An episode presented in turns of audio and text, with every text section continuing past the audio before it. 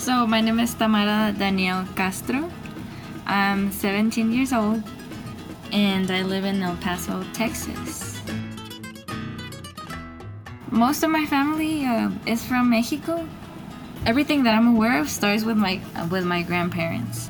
They met on a ranch, and they they were both teachers, and that's where they they fell in love, I guess, teaching, and then they had eight kids. I just know that my grandparents wanted like the best future for all their kids. The only ones who had like a degree were just my grandparents and one of my aunts. That that's it. Um, the rest of the kids didn't get to go to college. So then for me, it was like uh, taking a big step. I have a better chance to get a degree. A better chance to get a degree. It's this leap into the future that so many parents take. Hey, this is Carol Lloyd with Like a Sponge. And this season, we're cracking open the institution known as American High School. Not the stuff of tabloids, the binge drinking, the cyberbullying, doping football players. We're talking about what should make the news how high schools, as they currently exist, need to change. Today, we're pulling on one little thread, unraveling a problem that experts and policymakers have tried to solve for decades, often with very little success. It's one of the fundamental promises of the modern day American high school, something many parents bank on from the moment their child is born. Can you guess? Yes. The chance for a college degree. Cause I wanna go to college. Cause I wanna see the campus and everything. I wanna go to college. As soon as I get there, I'll meet the dean. This flicker of hope ignites into a fire that parents keep alive through 18 years of worry and love, all animated by a question How do you set your kids up to graduate high school, get into college, and then actually succeed once they get there? As Tamara's family understood, higher education may be the goal, but there are no guarantees. Every year, about 20% of high school students don't graduate. Of those recent high school grads, only two in three end up enrolling in college. And of these lucky college students, nearly a half drop out. These numbers are worse for students from low income families who have never attended college. There are tons of reasons for this, but one big one kids are unprepared, academically and emotionally. It's not just the fact that kids are dropping out more than half of incoming college students take remedial classes. These remedial classes are kind of like high school classes that kids are forced to take before they can even start their college classes. These courses are expensive and major stumbling blocks. PBS did a whole special on them in 2016. Colleges created remedial education classes to help make sure struggling students were ready for higher level classes. Many students still take those courses, but increasingly there's a sense that classes like remedial math are hurting the prospects of the very students schools want to help. Only a third of the students who are placed in those courses go on to graduate or to complete higher level math. The numbers are even worse for students of color. A Hechinger report that looked at California community colleges found that only 1% of black students and 2% of Latino students who enrolled in the lowest level remedial math made it through an entry level college math course within two years. Let's go back to El Paso, to Tamara's story. Tamara is a U.S. citizen, but she grew up in Juarez, the town on the other side of the border. As a seventh grader, Tamara's parents pushed her to come to the U.S. for the hope of a better education. She moved in with her aunt and uncle. I, I spoke no English, just like I knew how to say the colors and the numbers, and that's it. Um, hi, how are you? And, and that was it. I felt the first week I wanted to go back to Juarez. I was like, yeah, I can't, I can't do this. This is too hard. I remember that week, um, all my family kept calling us, and they would just tell me like, keep going, don't give up. We know it's hard, but you're you're you're stronger than this. Tamara remembers those words, telling her to keep trying. But the reality was that school was hard. She missed her family. She didn't speak English. So being airdropped into an American middle school was intimidating. And all those pep talks couldn't ensure she wouldn't end up on the same treacherous path that other American students find themselves on. You know, where you're aiming straight for college, but there are cliffs on either side, so it's so easy to slip. Luckily, one of Tamara's middle school teachers suggested she apply to a high school specifically designed to fortify the path to college Valle Verde Early College High School, a school whose scrappy setting disguises an audacious mission. Tamara remembers her first day. When I first arrived at Valle Verde, I was 14 years old. There are no hallways, there's no gym. We just have portables and benches and trees.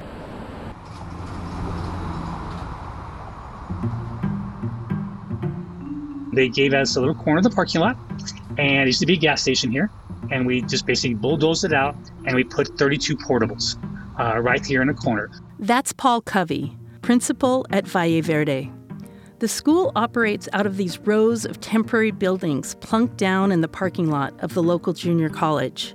So our kids have the high school classes in the portables, and when it's time for the college classes, they walk across the parking lot and go to El Paso Community College, and they're actually in college classes taught by college professor, sitting in a classroom full of college age kids.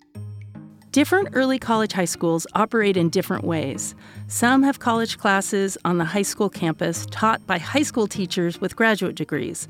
Sometimes students have to travel across town to the local junior college. At Valle Verde, the portable buildings on a parking lot make the relationship starkly clear. The high school is like an outpost, and by the beginning of 10th grade, students are making the trek across the parking lot to join real college classes.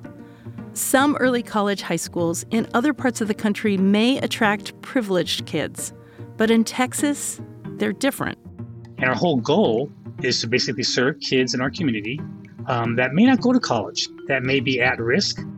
Paul says there's a myth that early college high schools take the most academically gifted students in the district. But that's not true.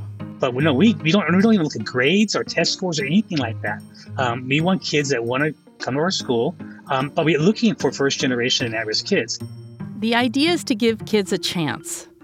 Kids who, even if they got to college, would be more at risk of not graduating they get a chance to experience the big, messy challenge of college when the stakes are a lot lower. And more importantly, they will have had that foundation of success while they're with us. So when they move on to university, uh, they have confidence and they realize they can do it, even though nobody in their family may even graduate from high school before. They may be the first person to get a high school diploma, let alone a college degree. Even back in seventh grade, Tamara understood this was core to her choice. I chose it because my parents and none of my family has the the means to pay for college. I just thought I'm going to get the full experience. This full experience is what differentiates early college from a lot of other advanced college level classes available to a lot of high schools. So they're really immersed in the college experience as opposed to what most people know as dual credit classes where kids get college credit in a high school classroom taught by a high school teacher in a room full of high school kids. Our kids get that true college immersion, personal experience that cannot be duplicated anywhere because we're right here at the college. You might be thinking, wait a minute, how does it work to take a 14 year old who might just barely be ready for high school and throw them into college classes? How are they suddenly supposed to transform into successful college students? Isn't that like teaching someone to swim by throwing them into a lake? But at Valle Verde, the model seems to be working. According to state data, the school has a 100% graduation rate, with 80% pursuing college degrees and only 3% needing remedial classes, compared to the state average of 41%. Within the El Paso area, its test scores are only comparable to a few schools, one is a local magnet school that selects students based on their grades. The others are early college schools. Covey says the crazy academic outcomes are the result of teaching things that a lot of schools would consider non academic, like understanding their emotions. We had a lot of uh, social emotional learning programs, such as the Mindful Minute, which is kind of a meditation thing we do during third period, where everybody kind of meditates for one minute. Um, we have other, we have a, a soul, mind, and body club, which is kind of a club kids can join where they learn yoga techniques and meditation techniques and ways to uh, calm themselves and deal with stress. They also explicitly teach basic learning skills. So we spent a whole freshman year just taking regular high school classes, really drilling into them how to take notes, how to read textbooks, how to be organized, time management. And then we start them very slowly in the whole college process. Finally, they don't assume kids will automatically succeed. They plan for the moment when kids stumble, freak out, lose faith in themselves. They want kids to understand the staff is there for them emotionally. We have intervention classes that will support the kids as they take their college classes. We're going to help them deal with college issues. And the bottom line is we also have to acknowledge as much academic preparation we provide kids, this is going to be a stressful situation. I mean, you're doing six years of school in four. I mean, and we try to be very honest with our students that come in. If you're going to put a student in this situation, we have to help them succeed. We have to provide the tools they're going to need in order them to succeed in both worlds. We can't just offer an opportunity and say, hey, we offered it to you, you sink or swim, it's on your own. If you're still thinking Valle Verde must be an anomaly, the evidence suggests that it's not. Early college models are proven to boost college completion rates for low income and first generation kids. One 14 year study in North Carolina that compared early college students who were accepted through a lottery to students who applied but didn't win the lottery found that early college students were more likely to earn college degrees. They also earned those degrees faster two years faster for associate's degrees and six months faster for BAs, while still ending up with the same GPAs. If early college high schools work so well, why aren't they everywhere? Partly it's because they work best with state level funding and support. In Texas, any high school can apply for early college designation. This requires that the school give priority to students from underserved communities and maintain certain standards. Texas policies reimburse local colleges for each high school student, which encourages their buy in. But there may be another reason that limits their appeal. Most early college schools are small and focused on solving this one problem how to help kids who normally wouldn't get a college degree to get to college and then be fully academically prepared once they arrive. And in this country known for all work and little play, this can be a hard sell. The American high school experience looms large as a time of epic thrills in many people's lives. Heroic football games, homecoming dances that enact royalist rituals, time to pursue sports, hobbies, hang out with friends. It's something little kids look forward to, and adults kind of mythologize. It's Friday night, folks, and what a glorious evening it is. On your feet or on your knees, here come the Dillon Panthers. Traditional high schools effectively slow down the wheels of time, allowing teens to feel like the center of their own tiny kingdoms. Early college, on the other hand, presses the accelerator to speed teens toward adulting. So, being at an early college is definitely way different than being at a regular high school, and your whole experience is not going to be like a typical high school experience. That's Emma, a student at an early college high school who created a video about her experience. So, if you're the type of person who really wants that typical high school experience, you know, like a big school and the football games and all the different events, then an early college is probably not the right place to go because there's definitely not much of that. It can be pretty stressful. You're here taking all these really hard classes, and sometimes you might not be mature enough for that yet since you're younger than most people are who are taking those classes. You really need to study your ass off off. Like, if you think that you can just breeze through it and not worry, that's really not the case. There are other drawbacks as well. Even at great early college schools, not all students succeed, not all credits transfer. It's no magic bullet, but Valle Verde does some things that many high schools could do better. Intentionally teach kids study skills, support kids emotionally as part of the core curriculum, not just for the kids who are identified as at risk.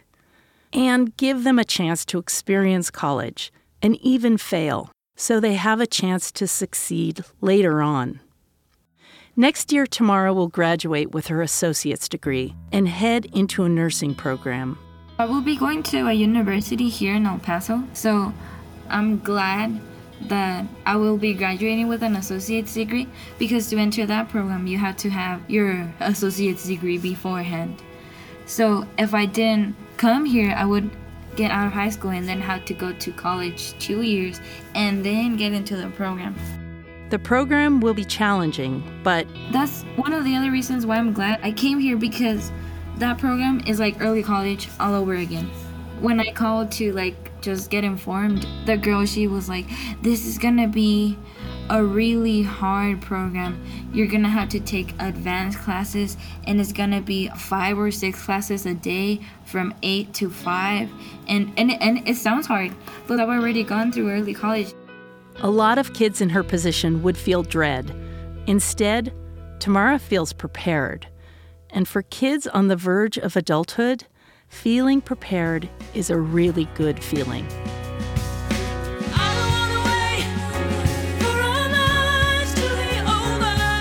Like a Sponge is a production of Great Schools and was made by Jessica Yarmosky and me, Carol Lloyd.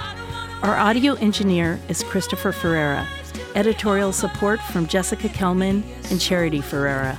Special thanks to Paul Covey, Tamara Castro, Valle Verde Early College High School, Transcend Education, and Springpoint Schools.